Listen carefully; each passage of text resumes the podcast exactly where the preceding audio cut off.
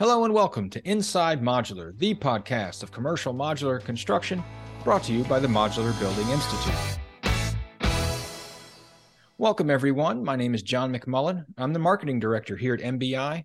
Today, I'm talking with Ken Puncerelli, CEO at LAI Design Group. Ken is here to talk about modular construction from an architectural and development point of view and give a preview of his upcoming session at MBI's 2023 World of Modular. Ken, thanks for being here. Hey, John, thanks so much for setting this up. We really appreciate it. We're uh, flattered to be here. It is absolutely my pleasure. Uh, so let's dive in. Uh, tell me about yourself. Uh, what's your background and, and how did you get started in architecture and development? Well, that, that's a really good question. Um, the funny thing is, as a kid, I always loved real estate. It's the weirdest thing. I used to ride my bike uh, through neighborhoods of Tenafly, New Jersey, which is near uh, the George Washington Bridge. It takes uh, takes you to New York City. And uh, a friend of mine by the name of uh, Gene Bowen uh, lived in a really nice neighborhood, and I used to help him with his paper route. And he and I had snow shoveling routes and lawn mowing routes, and did landscaping and all this stuff. And so I really loved um, real estate. And then I found myself through high school, junior high, really uh, working construction jobs for masons and carpenters back before they had child labor laws, which mm-hmm. I'm not sure if those are really good to have. I think kids should work. but anyway, I did that as a kid. And then uh, when I got into college, I, I studied design. And then at a graduate level, I, uh, I also studied uh, business and finance. And I, and I think finance is, uh, one of the most important things to for a design professional uh, to kind of bring the whole world of development together. Hmm. Uh, just because uh, you you then become the complete left brain, right brain professional, and you can be the best advocate for your client. Well, I have not heard that point of view before, but that makes a lot of sense. Um, so tell me about when you started incorporating modular construction into into your portfolio. When did you get interested in in that? Well, it's that's that's a good question. So what what actually ended up happening? Modular found us. We didn't find modular, if the truth be told, um, and that happened about either 2003 or 2004, and we had a a um, a modular manufacturer actually um, by the name of Guerdon Enterprises, and they're very well known in the industry. And and they were fairly new um, as well. They were, I wouldn't say a startup company, but they were a new company uh, at that time in the early 2000s.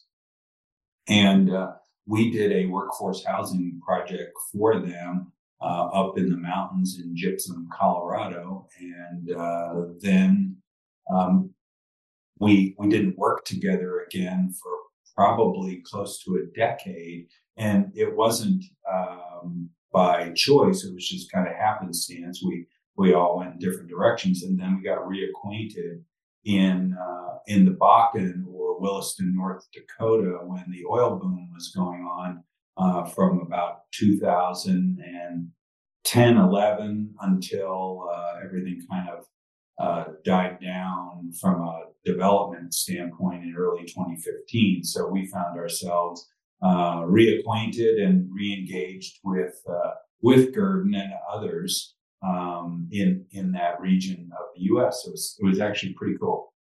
So tell me about the, the the project itself. Did you have any challenges? I know modular can be sort of a a very different sort of a, a skill set when it comes to uh, design and construction. What were what were your big hurdles for those uh, first projects? Yeah, so you know that's a um, that is something that really comes down to understanding uh, the parameters for design as well as shipping, logistics, um, client expectations about what modular is and what it isn't. Now, my philosophy is that you can hang, uh, when I say hang, you can ornament uh, or put ornamentation on any building using modular or virtually any building using using a modular uh, construction delivery method. Um, but really, the the biggest thing that we had to wrap our brains around is okay, how big is a bedroom, for example? And then how does that translate into uh, a master ensuite if you're thinking about apartments? Mm-hmm. Then how does that that width translate into a hallway and then to a mirror image apartment on the other side? So once you started wrapping your brain around uh, the minimum and maximum, as well as optimum widths of a modular box, as well as maximum lengths for shipping and putting that box on a lowboy truck, um, then the world kind of becomes your oyster. Hmm. then, then you can kind of wrap wrap your brain. So now that your brain is wrapped around modular construction, tell me about how your process starts now. Uh, now, once you once you understand the scope of a project, what's what's your first step? So, because our firm is is involved in, we we have landscape architects that do land planning and zoning. Um, I myself am trained in both architecture uh, and landscape architecture, and so we start by programming of the site, how big's the site, and then just like you would with a site built project, um, what's the intended building use and square footage or number of apartments that the developer wants and hotels or or anything else like that. So we start out the, really the same way that we would uh, with a site built project um, and and kind of go from there. So one question I like asking uh, architects and designers uh, because you have uh, definitely a different point of view than you know uh, manufacturers or or anyone else. What, are most modular products very similar from your point of view, or, or does each project need to have a unique module design that that requires sort of uh, starting from scratch? Okay, so conceptually, yes, they're similar, but each is unique because given the fact that each site is different, oftentimes each client, because of either the site or the economic projections of a, a client's project dictate uh, something unique about it. It's, that and site built projects have that same uh, common denominator. You know, so we begin really by sketching prototypical floor plans using a modular grid system and using the pattern of sizes and shapes that can be that can be produced in the factory using that system. And then, like I uh, intimated before, we also need to keep in mind the maximum widths and lengths for shipping purposes. So we can't just think about design. We have to think about engineering and logistics. And so really the optimum width of a modular box itself is about 14 feet wide.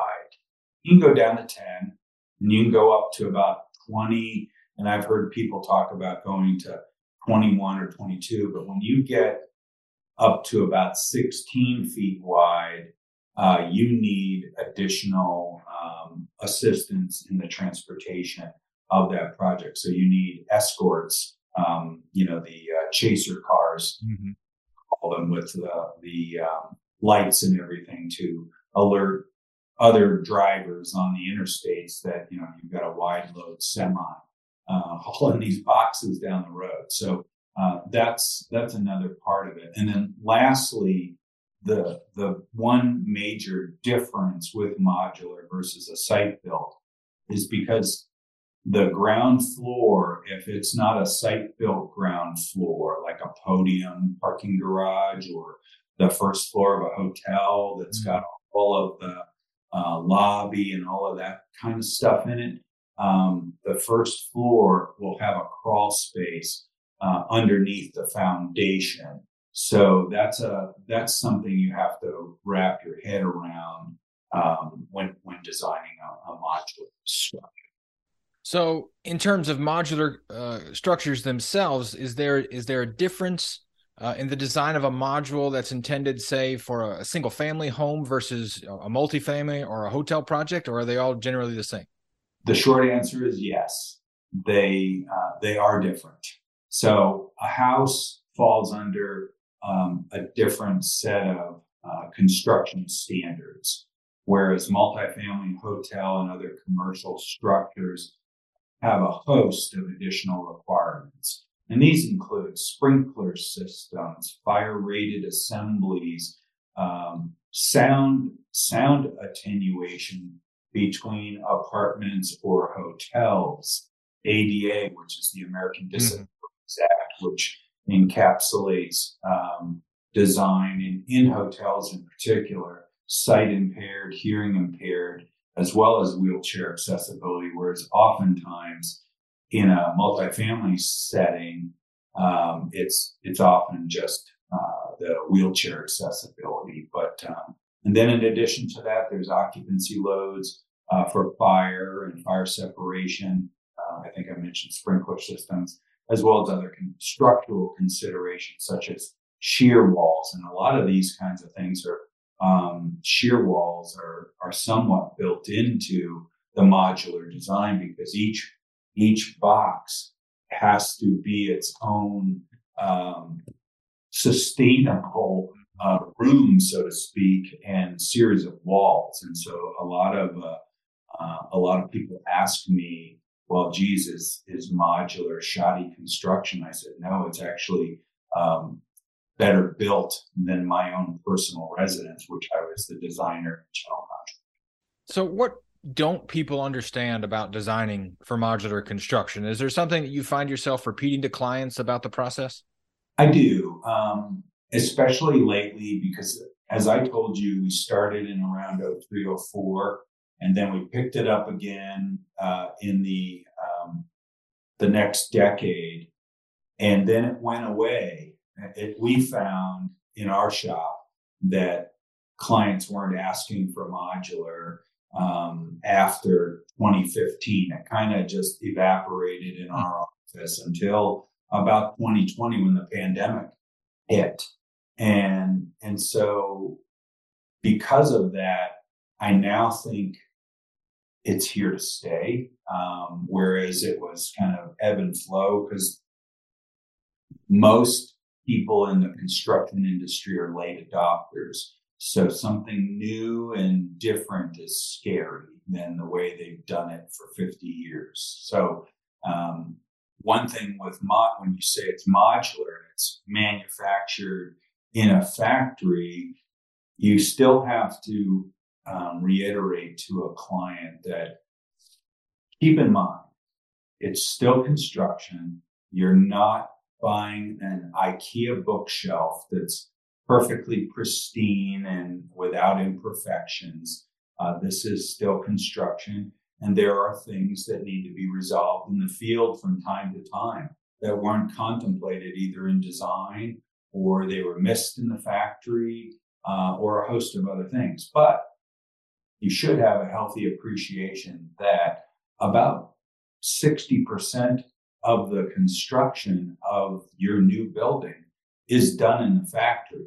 The other 40% is, is on site. Mm-hmm. And so as a result of that, you know, the other biggest thing that I uh, say is make sure you have an experienced contractor build your project. And I think that's, that's key because as design or construction professionals, we're also uh, psychologists. And so we have to, uh, we have to be able to convey information uh, even bad news, uh, and come up with solutions. Um, and, and that's the best.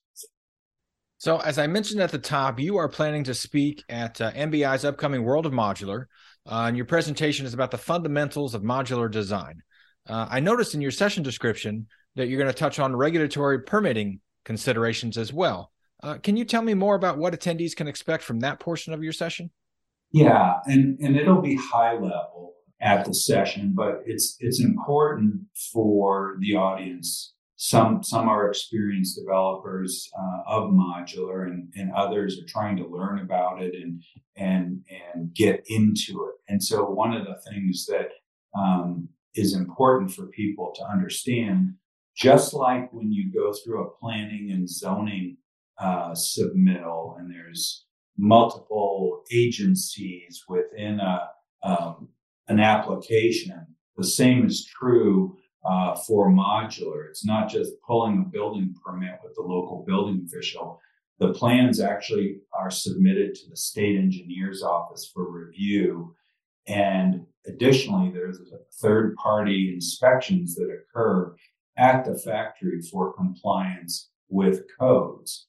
Um, and I always think, and sometimes this happens and sometimes it doesn't. It's not my thinking part, but I always think it's a really good idea uh, to meet with local building officials, to do a workshop with them and explain how the project works and have your contractor there in attendance. It's, it's not only educational for a building uh, official, but it's also a good relationship builder for all because once you're in the throes of construction, at least everybody's been briefed on this. And I find that fear comes through ignorance. And if, and if people don't have a relationship to begin with and they uh, don't have any information to begin with, then there's all kinds of uh, distrust, fear, uh, and as a result of that, you can have uh, some real conflicts in the field. So what happens is if you do a, re- a, um, a little workshop type of a meeting, uh, with the building officials to begin with. And I'm talking the local building officials that may not have experienced modular before. It, it almost functions like a pre-application or a pre-building permit type of meeting to get everybody on the same page about construction details, what's different from what they're used to seeing, life safety, uh, ADA, uh, fire rated assemblies, how we're addressing this or that um, fire sprinkler systems, all kinds of things like that. So it's really, it just is a great dialogue. You know, I think as we all know uh, in life, if you're failing to communicate, you're failing. Well, you weren't kidding about the uh, the psychology aspect of your profession. It sounds like you've been uh, well versed in all the ins and outs of good communication with your with your stakeholders. So that's that's fantastic advice. Thank you. Well, my hair did used to be black, and I had more of it. Uh, so, without ruining uh, too much of your presentation, I was wondering if you could walk me through the process of uh, permitting a modular or prefabricated project, uh, maybe a multifamily residential project. Are there, are there common regulatory hurdles that projects face? Sure. So, as I stated, this, the state permit process, once you're approved, you you walk through the local jurisdiction. So mm-hmm. you submit to the state, then um, then the local jurisdiction will review the plans. But what happens is they'll typically defer to the to the state engineer's office for approval. And typically, a local building department doesn't take over, but they they will do periodic uh, site inspections um, or, or inspections on site.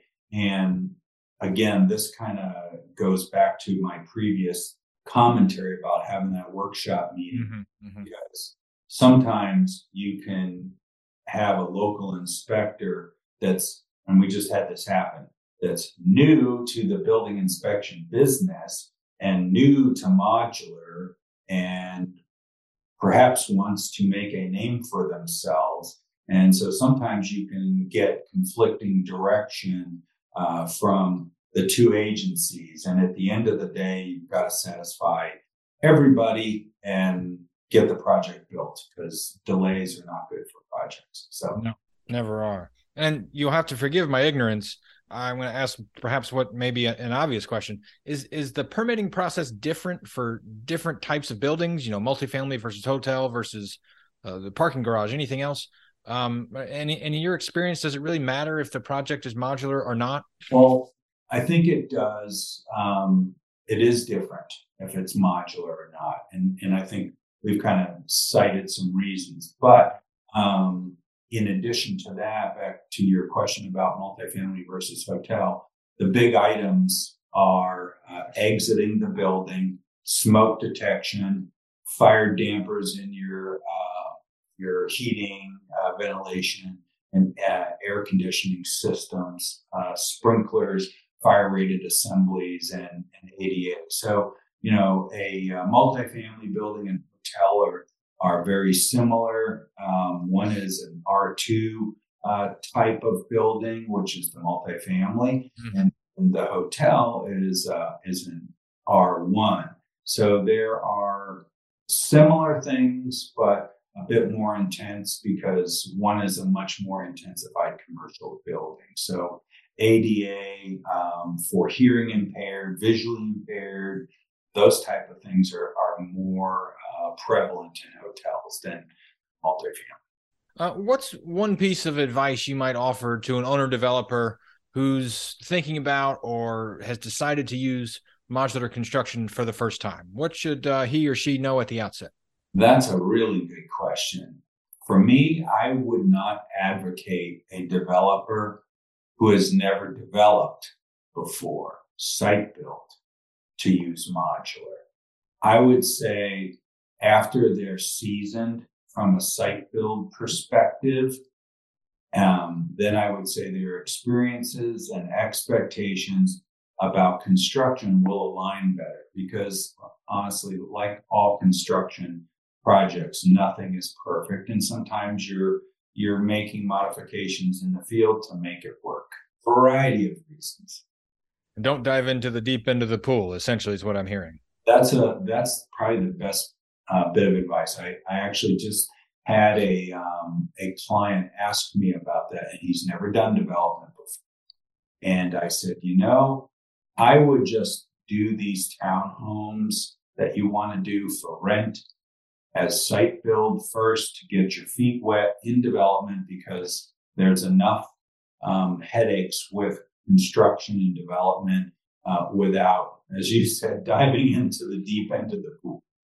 Very good. So, and again, without ruining too much of your presentation, because I, I don't want to do that, can you share what you're most looking forward to sharing uh, with the attendees at World of Modular?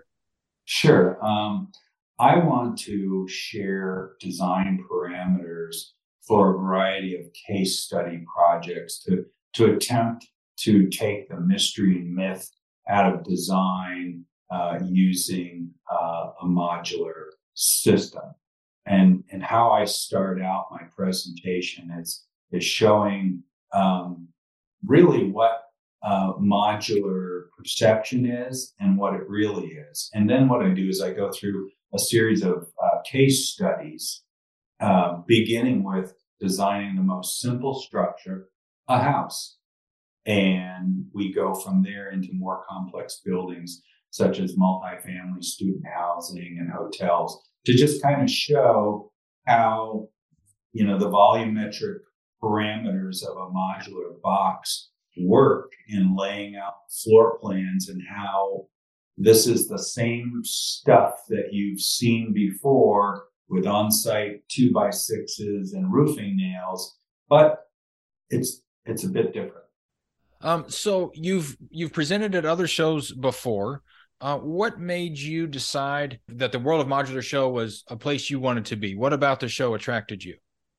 Well, I think there's a lot of uh, great networking. Uh, there's a lot of uh, different perspectives from people that you that you meet there, uh, vendors that serve uh, the industry. So uh, you know, it's a it's really an opportunity to learn. Um, what's next for you? So we're um, we're looking at a student housing project in North Carolina that we did some conceptual design for about two years ago.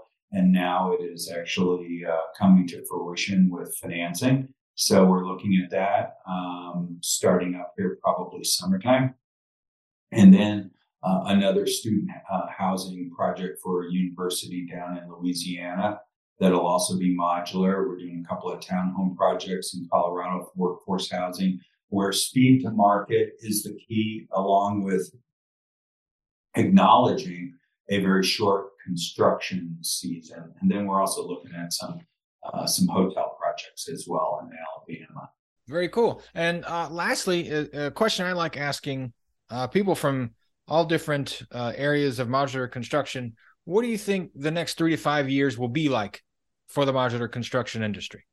Well, as I as I stated earlier, I think the construction industry is um, is predominantly um, populated by late adopters because you've done the same thing for 50 years, and if you change, it's scary. Uh, there could be liability associated with it, and, and so forth.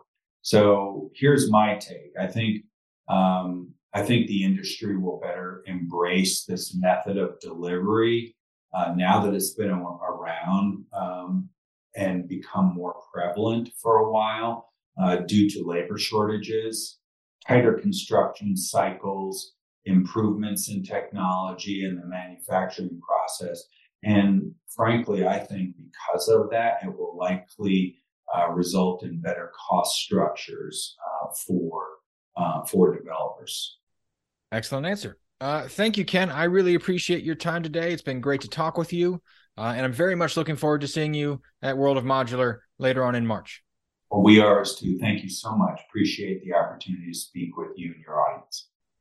My name is John McMullen, and this has been another episode of Inside Modular, the podcast of commercial modular construction. Until next time.